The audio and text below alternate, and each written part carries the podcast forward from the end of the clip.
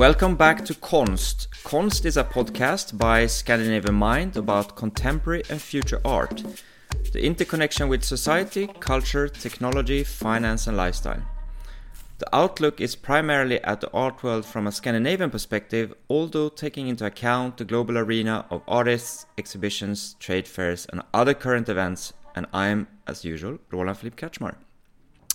So this episode I've been looking forward to for a long time. If I had the longest introduction in my last episode with Marina Chipchenko, this is going to be one of the shortest introductions, but I, I think that uh, my guest today can elaborate a little bit on his background. So Carl Larsson is a third generation art dealer and art advisor based in Los Angeles and working with contemporary art and design focused primarily on the American market. So welcome Carl. Thank you so much. Uh, let's get straight to this. Carl Larsson, uh, third generation art dealer, also namesake of one of Sweden's, I mean, most famous artists ever. Uh, what's the connection, if there is any?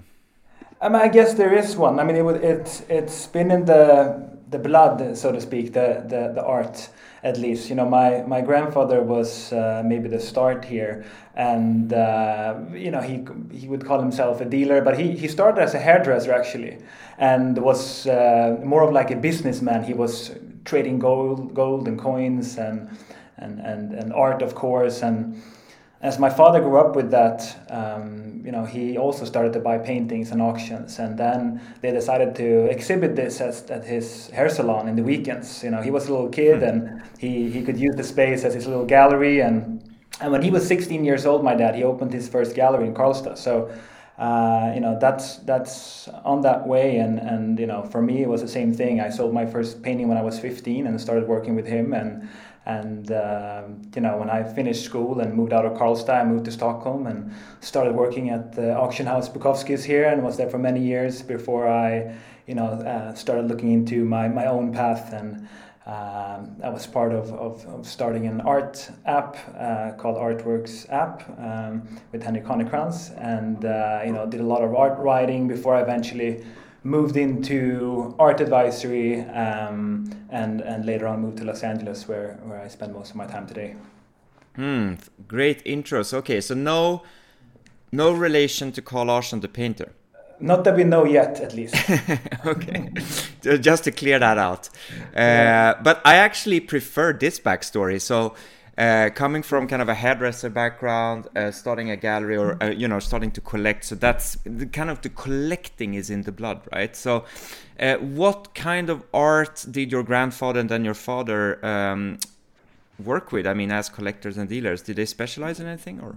Yeah, definitely. They specialized in, in of course, Scandinavian art, uh, classic modern art. Uh, with early on, it was focused on on the region where I'm from, Värmland.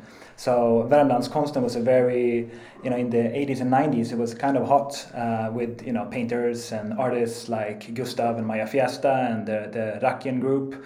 Uh, but also, you know, like the, the beautiful light artist uh, Stefan Johansson and so on. So that was the that was the main focus during that time. And my my dad uh, did a couple of shows in in in Karlstad actually, where you know we had uh, great works of art by, by painters like Stefan Johansson that later went on to uh, Christie's and Sotheby's on, on their own exhibitions. But um, Karlstad was never really the, the main focus. I mean, Stockholm became the, the main uh, point for him to meet his clients and is, you know, today the, the, the, the business where he has all his clients. Hmm. So do you still work with your father in this um, in, in the dealership? Um, not as much since we're, you know, I'm, I'm focused on contemporary art and, and more international, where he is, um, you know, still doing a lot of Scandinavian art, but he's moved into, you know, uh, collecting contemporary art at least for himself. You know, has a great collection, uh, and uh, but that's for himself. You know, he, he keeps that, and, and that's not things he trade or sell. Hmm. So when you were 15, you said you made your first deal. Can you elaborate? What did you buy or sell? Or yeah, it was more like a, a, loan, I think, from from my parents to you know to buy something, and then I could bring this painting. I believe it was a Madeleine Pyk uh, 15,000 crowns or something, and I could bring it to the antique fair, Antique Mässan, where we would exhibit every year. And uh, you know, I got the, a place on the wall where I could hang it, and then you know, after a week and a weekend of, of uh, pitching and introducing and talking about this work, I finally got it sold. So you know, that's that's kind of how we started. And you know, with that money, I bought something else, and then sold that, and bought something else, and then I bought two paintings and three paintings, and and so forth. Wow. So what? I mean, of course, growing up uh, surrounded by art and also surrounded by um, the art of making business. Uh, what was it that fascinated you most? Kind of making the deal, or art itself, or the combination? Or? I, I think you know back then, what really fascinated were the people in the industry. You, you know, I would spend a lot of time with the, the, the friends of my father, who were the, the other art dealers or the antique dealers. And I, uh, you know, I always thought they were interesting speeches because they were so passionate about what they were doing, and I, I never felt like they were really working. You know, they were on a treasury hunt for for works that they liked and and you know was looking for, and you know, growing up with this, I, I, I, got to follow my dad. We traveled to Paris and we were looking for these, you know, Scandinavian masters who had left their works behind in Paris. And then, you know, the, the French uh, art dealers didn't really know what it was. You could bring it home to Sweden and you would, you know, clean it up and find the provenance and really, you know, get the, the true, um, you know, the, the little, the, the treasure behind it. So it, it's, it's a journey that's, you know, full of joy and, and, and passion, which I was always attracted to. Hmm. Yeah, I mean, it is. Um, I understand your fascination. So, 15, that's quite a young age. So, I mean, uh, if we just jump a couple of years ahead of time, I mean, you, you, did you mention did you studied or did you just, uh, yeah?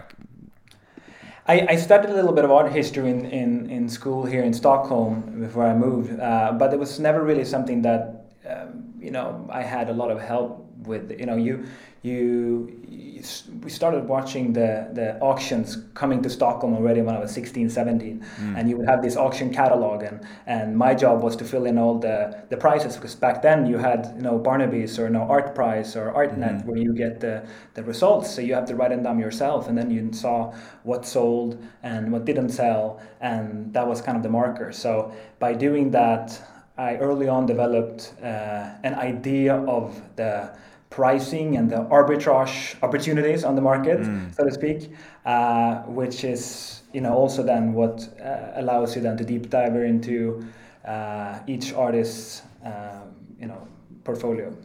Hmm. All right. So, when did you move away from Sweden?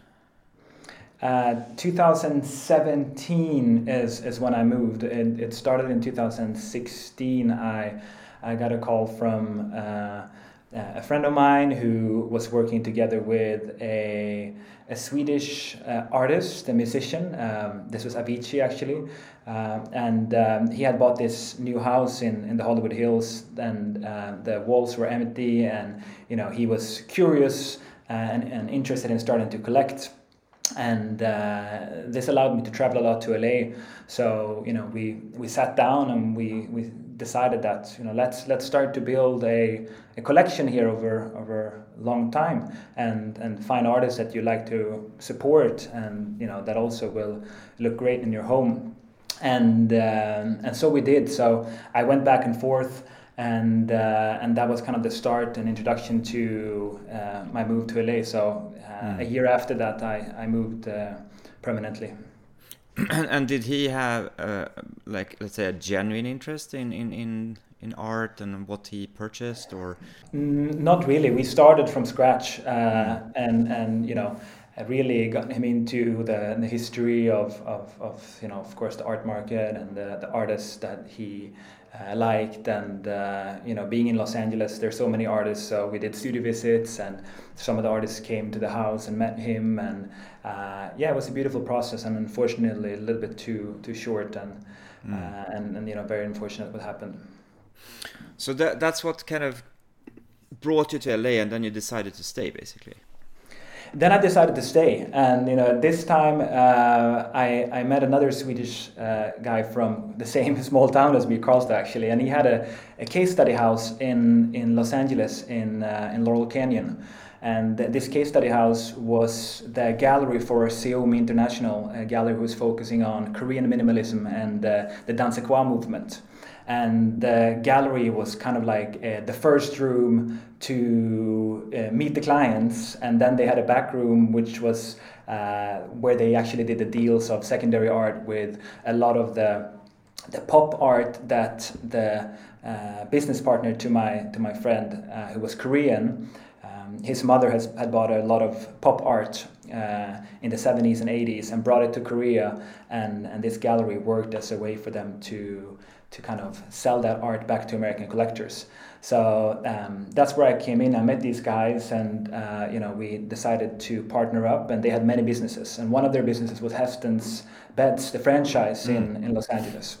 So uh, during this time, we also realized that Hästens was a really good business, and you know, being the best within its genre, um, we got to meet a lot of amazing clients.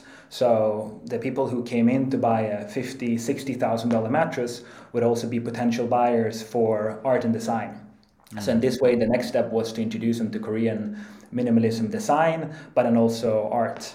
And uh, when the gallery a couple of years later closed down because we had focused more on the um, the the Hästens business, which had developed from you know just one store in Beverly Hills until five stores in Los Angeles and five stores in New York, uh, I also focused more on my private advisory at this time. Mm.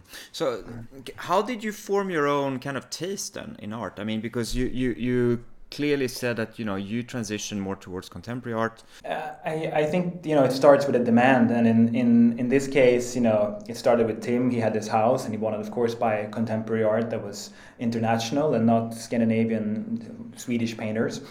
Uh, only. So um, that was the start there. But of course, being brought up in, in Sweden and Scandinavia, that was where my my focus was and also my knowledge. So thanks to him, I was actually forced to dive deeper into the you know the international global art market. Uh, but already after two years, uh, I felt like I had a lot of these clients, and uh, I met a, a new business partner of mine who was uh, an art advisor in LA since many years. And she and I started working together where she had a full-on running advisory business that we uh, co partnered up on and uh, you know started serving these clients that I brought in.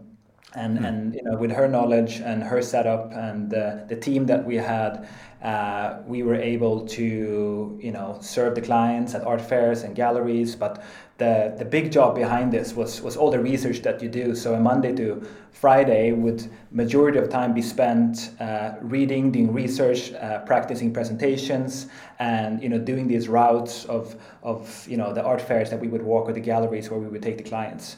So a lot a lot of preparation behind it, and that was kind of my my art school, so to speak. Mm. Uh, really in the in the international market, and she had a very minimalistic approach and aesthetic, uh, which you know brought me deeper into that. And uh, that was also mainly because of the, the clients that we were serving but definitely i was i was colored by by her aesthetics there. Hmm. so at some point you must have thought like should i start a gallery or not? You know because i mean working as an art advisor that's kind of like one category in the art market right? But uh, yeah. I, I, guess that thought has crossed your mind and, and if so why did you not decide to do it? Um, I think life is long and that you know you have to take a step at a time and who knows? I, I might do that but I think you know there's the roles are very different. You know if you're a dealer an art dealer then you buy for yourself with your own money and then you tell your clients that this is what I bought this is what I collect and this is what I sell mm-hmm. uh, and uh, a gallerist works for the artist and you know provides them with whatever they need to perform their best and to focus on their art and while an advisor works for the client. And uh, of you know, being in, in this market, uh, of course, I have a lot of relationship with artists, but what I really had was a lot of relationships with high-end clients mm-hmm. who were American and who had you know a budget that was higher than the clients that I had in in Scandinavia. Mm-hmm. So this allowed me to focus on the client and to be able to tell them that here, when you come to me, I take a small percentage of what we buy, but we look at the whole world. So, you know, uh, a client, the product that I just finished here the, the other month, we bought works from Seoul and from London and from uh, Miami and from New York and from uh, Brussels. And, you know, mm. so it's, it, it allows us to uh, gather a collection that has uh, no real you know it's it's it allows the client to to to feel trust in in me and in you know in in the collection that we're building. Mm. yeah that makes sense. And also i mean you can keep your independence right? Um, absolutely. But you know that being said who knows? I you know i know for sure that i want to be in the us to do this. And you know a gallery in the us also maybe requires a lot. So i want to be on you know at, at that level where, where that feels right. But at this moment, you know, I, I feel like the, the advisory role fits me uh, better and, and, and, gives me a lot more freedom and flexibility. How many other uh, people from Scandinavia or Sweden have you come across in, in, as kind of competitors or peers, art advisor peers in the industry? Um, I mean, there's there's a few definitely, um, and you know, if if we we, we look at the, the, you know Scandinavians, um, I don't think they are. Uh, that many, you know, the the ones who stand out, I think, is you know Paul uh, Paul McCabe, of course, um, and then Theo Lindqvist. Mm. Um, and Paul is not the, even Scandinavian. he's not even Scandinavian. Yeah, no, no. He was just here for a couple of years and you know brought some great shows here to Stockholm. Uh, I kind of he feels like he's he's a little bit Swedish with, with a Swedish wife, but no. Otherwise, it's Theo, you know, who yeah. who has built great collections. So. Why do you think that is then? Because if I look, for example, in fashion and designs, Scandinavia, Sweden, even tech, I mean, we are at the forefront while in art, I mean, it seems that we're far behind the international market. Um, if we're just talking about the advisory role itself, I think that whole role depends on access to you know galleries that are global and uh, you know you want to find the, the best art you can find for your best value and and those are galleries are most likely not only in Sweden so uh, you know then you have to be mobile and, and, and be you know at all the fairs and you know uh, at all the gallery openings and have relationships with these galleries and in order to have a relationship with these galleries you have to buy a lot of art so mm. you know you can be friends and, and buddies with, with the people at the, the galleries but really to get the respect and you know to get the access you need to buy buy works mm. and for that you need clients who are interested in the international uh, market so uh, I think maybe that's one of the reasons. Have you seen a shift though? In in I mean, there's uh, I mean more billionaires per capita in Sweden than in many many other countries in the world, right? Is there a shift? There's more money now. I think definitely there's you know a lot of interesting things happening uh, in, in in Sweden and Scandinavia right now, where you know galleries are putting on programs that are a little bit more international, and uh, you know we have players here who are doing a great job for you know for Scandinavian and for Stockholm especially as a market. You know what what you know talking about Paul McCabe and what he did with bringing you know Baselitz and Hirst and and you know putting on these shows he did here. Um, you know that's that's amazing for for for a city like this. And you know what what Carl Kostyál has done. You know he brings here the you know the the most interesting artists in, in the world on a regular basis. Mm. And you know, Magnus Karlsson had done it for a long time. Björn Wetterling, of course, and uh, you know, Seofil is doing it too. So, uh, and you know, uh, Marina and, and Celine Shevchenko, um, they're doing it as well. So, uh, there's definitely a shift, and uh, you know, Stockholm is being more and more interesting as a city uh, in the eyes of, of, of you know people. I mean, a lot of people in America now who thinks that Stockholm is one of the most interesting cities to travel to, and uh, you know, I, I, I agree. The, it's really it's it's up and coming. Mm. I'm curious about uh, the collectors, though. I mean, this is just anecdotal, but having grown up in in, in a, with a French background, um, I kind of grew up with this uh, notion that uh, it, when you do business, you never talk about business, and, and you talk about art and culture and literature and music, and you know that, that, that was kind of part of the French intellectual culture.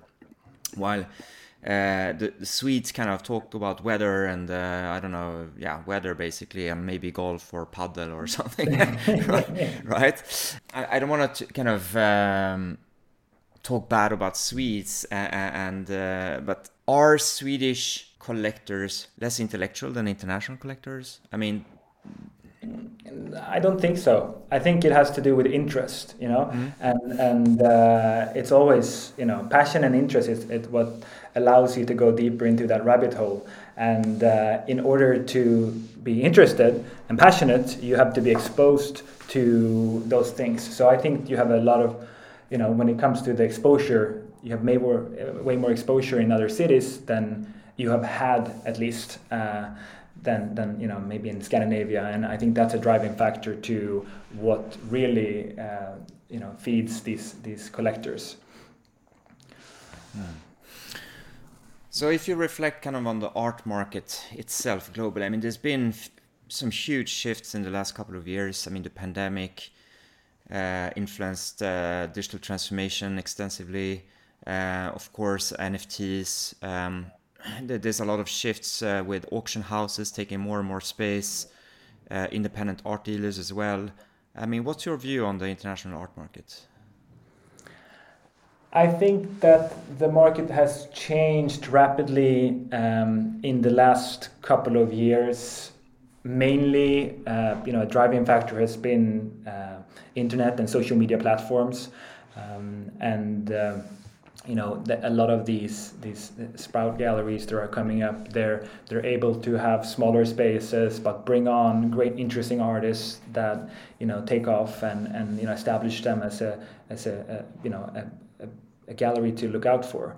And you know with their help of their their social platforms they can do shows in unique places. It doesn't necessarily always have to be a gallery space. It just has to be a space that you know echoes online and that uh, you know shows good art and then collectors will be there. So I think it's really a you know a shift that the market has been smaller thanks to you know social media and internet. And a lot of people are doing business today on, on Instagram. And mm. uh, a lot of my clients I meet them on Instagram and that's where we start a conversation. And then we meet at an art fair and then we decide to go to an art fair together. And then you know the relationship is being born thanks to these connections that we do online. Mm, yeah, and this is something that I've kind of debated a long time with. Um, friends, let's say in the art industry, I mean, there's there's a lot of resistance to this as well. Where pe- there's a lot of let's say more, tra- I mean, more traditional gallerists or dealers who feel that Instagram is kind of is a threat because they don't really understand how to use these social platforms, um, and also they, they there might be a um, hesitance to artists that sell directly on Instagram as well. That you know they are not perceived as you know as established or they're not following the norms etc i mean do, do you think there that's a risk for an artist today that no i think uh, same thing it's this is exposure and it's just you know another tool and you know if you go back to the days where uh, I, you know, when I was uh, following my dad to Paris to find something, we have to go to Paris and look for these these works because we couldn't find them online. They were not online, mm. and you know most antique dealers or art dealers didn't have a website even so and they wouldn't upload their works mm-hmm. and when platforms like Barnebys came out it allowed you to get all the results where you could find you know similar works all over the world and what instagram for example then is doing is just one of these social media platforms that allows you it's very visual so it allows you to see works all the time. And this is how people share it. And you know i think that's great. If you want if you make great art you want it to be shared. And that's the difference today you know. 30 40 years ago you had a show and it would be for the people who came to the show and uh, you know if we got a review in the in the paper. And today thousands of people can see works from all over the world without even seeing it in person of course you want to see works in person when you buy the work and when you know mm-hmm. you you collect but in order to get the word out, this is an excellent medium. Mm. And talking about Instagram, I mean, you have a, a big account at Art Reporter. I don't even remember how many uh, followers, 50k more, 90, I don't know. you tell something me, like but that. a lot. Something like that. Yeah, yeah. Yeah. So, um, did you have kind of a strategy building that account? Uh, because I mean, I, I have not really analyzed it, but it seems to me that you're mixing both kind of art you like, art you see yourself, art that you exhibit or you own. I mean, but is there a strategy behind it or? Um, not really. I think it's very intuition based, and you know, I post things that I like. But what it really started as was um, I, I I I moved uh, or I spent. Uh, some months in New York when I was 21. At that point, I realized I, I'm going to leave Sweden, I'm going to move to New York, and I got in contact with this person who was going to help me there. And I came to New York, and I was ready to go out, and you know, I went around to all these galleries, and I tried to get a job, and you know, they just looked at me and laughed. and you know, I was in this white cube, and I said, how can I get their respect here? So I went back home, and I was thinking, and you know, I, I said, you know, I came up with a name, The Art Reporter. Uh, so I created like a Tumblr website with news feed, and then I started filling it with, with news information. And then next day, I printed out some cool business cards. I put on a, a new jacket and some cool clothes, and I walked into the gallery and I said, you know, uh, can you please put me on the press list? And uh, by the way, is John in, who whatever the name of the, the gallery owner would be? And they would look at the little card and then they would type in the art reporter and they would call, John, we got some Carl here from the art reporter. Do you have five minutes? And then I would go in and meet John or the, the, the, the director and I would ask him these questions. What would you do if you were 21 and just moved to New York and wanted to make it in the art world? And so I got all these answers and I had to post it and uh, and this was uh, when Instagram was just three months old. So I started posting on Instagram, and with this generic name, all the galleries started following me and reposting, and uh, and you know suddenly it had uh, thousands of followers, and uh, it became you know a, a platform to to meet people. That's fascinating story. I didn't know about that uh, background. I love it. So you're, you're a natural born hustler, that's for sure. that that's also a way to trust dealers. You know that they're they're good they're good at dealing in everything. if anything, yeah. yeah. And I, I mean, I must admit as well that I got inspired when I changed my name uh, profile on Instagram uh, from my personal name to the Art Bystander. It it was actually as an homage to you because I Oh, feel wow. that you know I'm actually just standing on the side of the art world, having a look at it. Uh, I'm not uh, working in the art world, so there you go. Um, you're you're the real deal. I'm honored. No, that's that's great. That's great. Let's do it together. yeah, I, I, I wish I had started uh, 10 years ago because it's so hard now to get uh, people's attention on Instagram and other um, platforms. Which leads me to my next question. What do you think about uh, TikTok, for example? I had a conversation the other night about this with a person in the art world. Said, you know, there's literally no galleries, no blue chip galleries at least, and very few artists on TikTok. Um, not for me, at least. You know, it, you only have so many hours during the day, and I think that you know you have to uh, look at where your business is and where your mouth is. And for me, um, it's more about these relationships that I, you know, get through referrals and from being at art fairs or going to events or being at this dinner. So, you know, I have to meet people in person and make them feel like this is a guy that I trust and I want to work with. And uh, of course, I could, you know, be on TikTok uh, and, and spend my hours there, but my client is not there yet. So why There rush yet, there? Uh, before they are there. Then you know, comparing this to Instagram, and you know, I started my account three months after the platform was shaped and formed. Then, you know, it, it actually was the a, right move because the audience was also there. And like you say today, I don't think the major galleries are even there, but you know, I'm not saying that it's not going to happen, you know, within the next the years, but I think the the, the the platform needs to be cleaned up a little bit for it to feel, uh, you know, uh, it's it's it's not. It feels very messy as it is today. I would say. Yeah, no, I totally agree, and I, I may be too old too to kind of or have too little time to engage extensively on TikTok. But I, w- I would watch your TikTok profile all day long. okay, good. I, I'll think about this over Christmas. All right, but listen, uh, looking back at uh, 2022, any highlights of the year? Yes, many. It was a super fun year. Um, I I think that uh, you know starting the year Frieze LA was really fun with with Felix the the satellite fair there and um, but I think the highlights was probably you know mid year through it with with Basel Art Basel in Basel. Uh, the Venice Biennale, I should say, first of all, probably was was you know a big highlight. Um, then followed by uh, Paris Plus, uh, Art Basel there, and uh, I felt like in in Paris as well as in London for Frieze Week, uh, the fairs were just I never seen so many people uh, you know visiting the fairs the first days. Uh, it was packed, and you know uh, it, it really felt like the the market was hotter than ever. Uh, and it's kind of fun to you know to be there then when when when everyone wants to be mm. there. Anything that stood out uh, in Sweden or any other Scandinavian country or Nordic country? I think the whole summer here, uh, coming back after the, the summer break, was fun to see the shows at you know at uh, Carl Costa Hospitalet.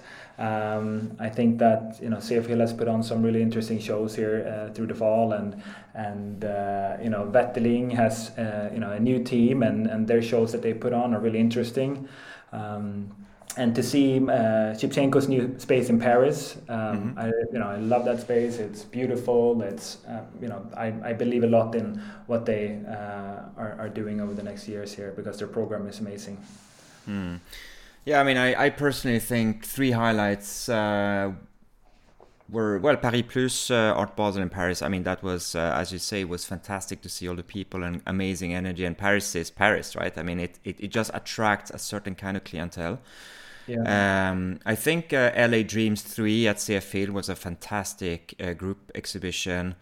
Uh, I, I, really love when they do these kind of curated um, thematic shows like the LA Dream shows. And I, I, I guess uh, you being based in LA also enjoy when they promote LA based artists. Absolutely. And I think third, I want to give a shout out again to Coulisse Gallery. You know, I just love the energy around Coulisse and Philip and, and all the hangarounds, and they yeah. just, you know, disrupt without thinking about disruption. You know, it's just they, they do something different with a new kind of energy that I think is extremely important on the Stockholm art scene that sometimes feels a bit feels a bit traditional still. Uh, definitely, very important. Yeah, I agree. So 2022 was also a lot about uh, NFTs and the peak and the crash of NFT art, uh, obviously linked to the peak and crash of cryptocurrencies. Um, do you have any personal opinion on crypto art? Uh, crypt, not crypto art, NFT art. NFTs. Uh, um, no, I was never involved in it. Uh, you know, in in the in the US and especially in LA, it was you know a big thing, and I could see friends and uh, you know people investing into this, and and it was you know I think what it did it collected a lot of people, brought them together, and made them feel like. Uh, collectors in some form. I went to an event in Bel Air in Los Angeles where there were hundreds of people, and they were all kids in their leather jacket and cool clothes, and you know they were telling me about this Mona Lisa that they collected, where she opens her mouth and you know the tongue goes out and it catches the stars, and you know and uh, you know there I for me it's like I I don't follow, I don't get it, and um, you know the more I read up on it, it didn't make sense to me, and and so I decided not to really dive you know deeper into it. Um, yeah, I mean, I personally believe still that the technology behind it all, I mean, blockchain, um, and the smart contracts is here to stay and it's you know it's it's it's unfortunate that the whole nft art space collapsed because it it colored in a very very negative way um, that that I mean also the the whole technology part, which I think makes sense. I mean there is a huge problem with uh, with with fraud in in the art space. You know you want to have um, proof of uh, ownership and consistency over time in terms of transactions and transparency. So I think in that way the technology behind it makes sense, but unfortunately very very colored now by the crypto crash and the NFT crash. Yeah. Yeah, yeah. We'll we'll see if it comes back. But I, you know, it was very pleasant this year at uh, Art Basel Miami. uh, mm. where you didn't have a lot of the, the NFT bros, you know, going around. they cleared up all, there. All right. So, I mean, we're soon heading into 2023. What are you looking forward to in 23? Um, in 2023, I mean, on the, the home market in Stockholm, uh, I'm really excited to see what this new gallery, Public Service, is going to do. What is that? Tell us, tell the listeners about Public Service. Um, it's a, a, a, gallery that's going to be on Östermalmstorg uh, in Handelsbanken's old um, location there, and uh, it's Halleröd, the the architects who are redoing the space, and mm-hmm. you know they're my my favorite Scandinavian architects, and uh, I think they never done a gallery space before, so it's going to be really interesting to see this. Yeah, behind they did someone else, but uh, kind of store in central Stockholm. Exactly, exactly. Things, yeah.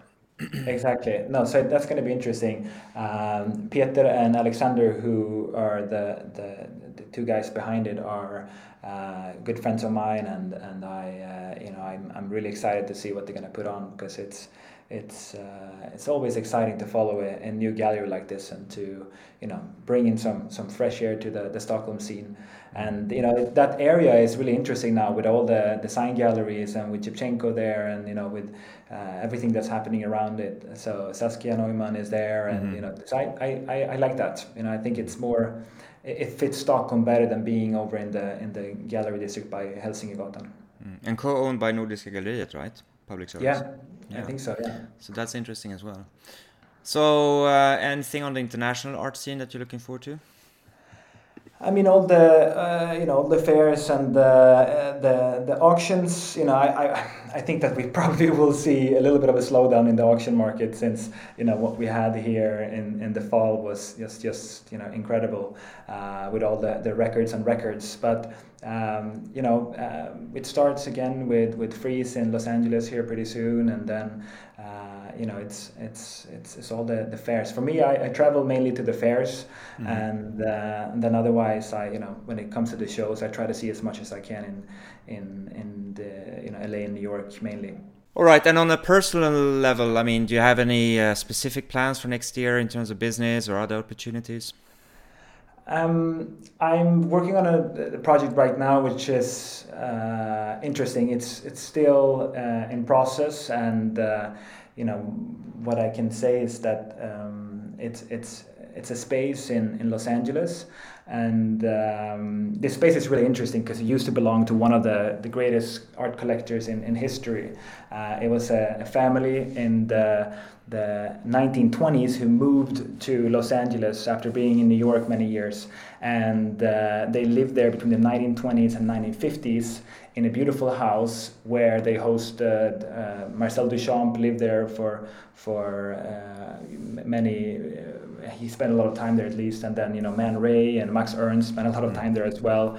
Um, the house was decorated with a Brancusi uh, entrance um, so it was really a place in LA where um, modern art was uh, you know gathered and collected long before LA had their first art museum uh, so, you know, 10, 15 years before LA had their first modern art museum, this house hosted some of the most incredible uh, modern, you know, masters. And they had, uh, I think, the biggest collection of Marcel Duchamp works. Uh, they had about 14 Picassos. They had 10 Braques. Um, and, and this what house. What is the name of the house? I mean.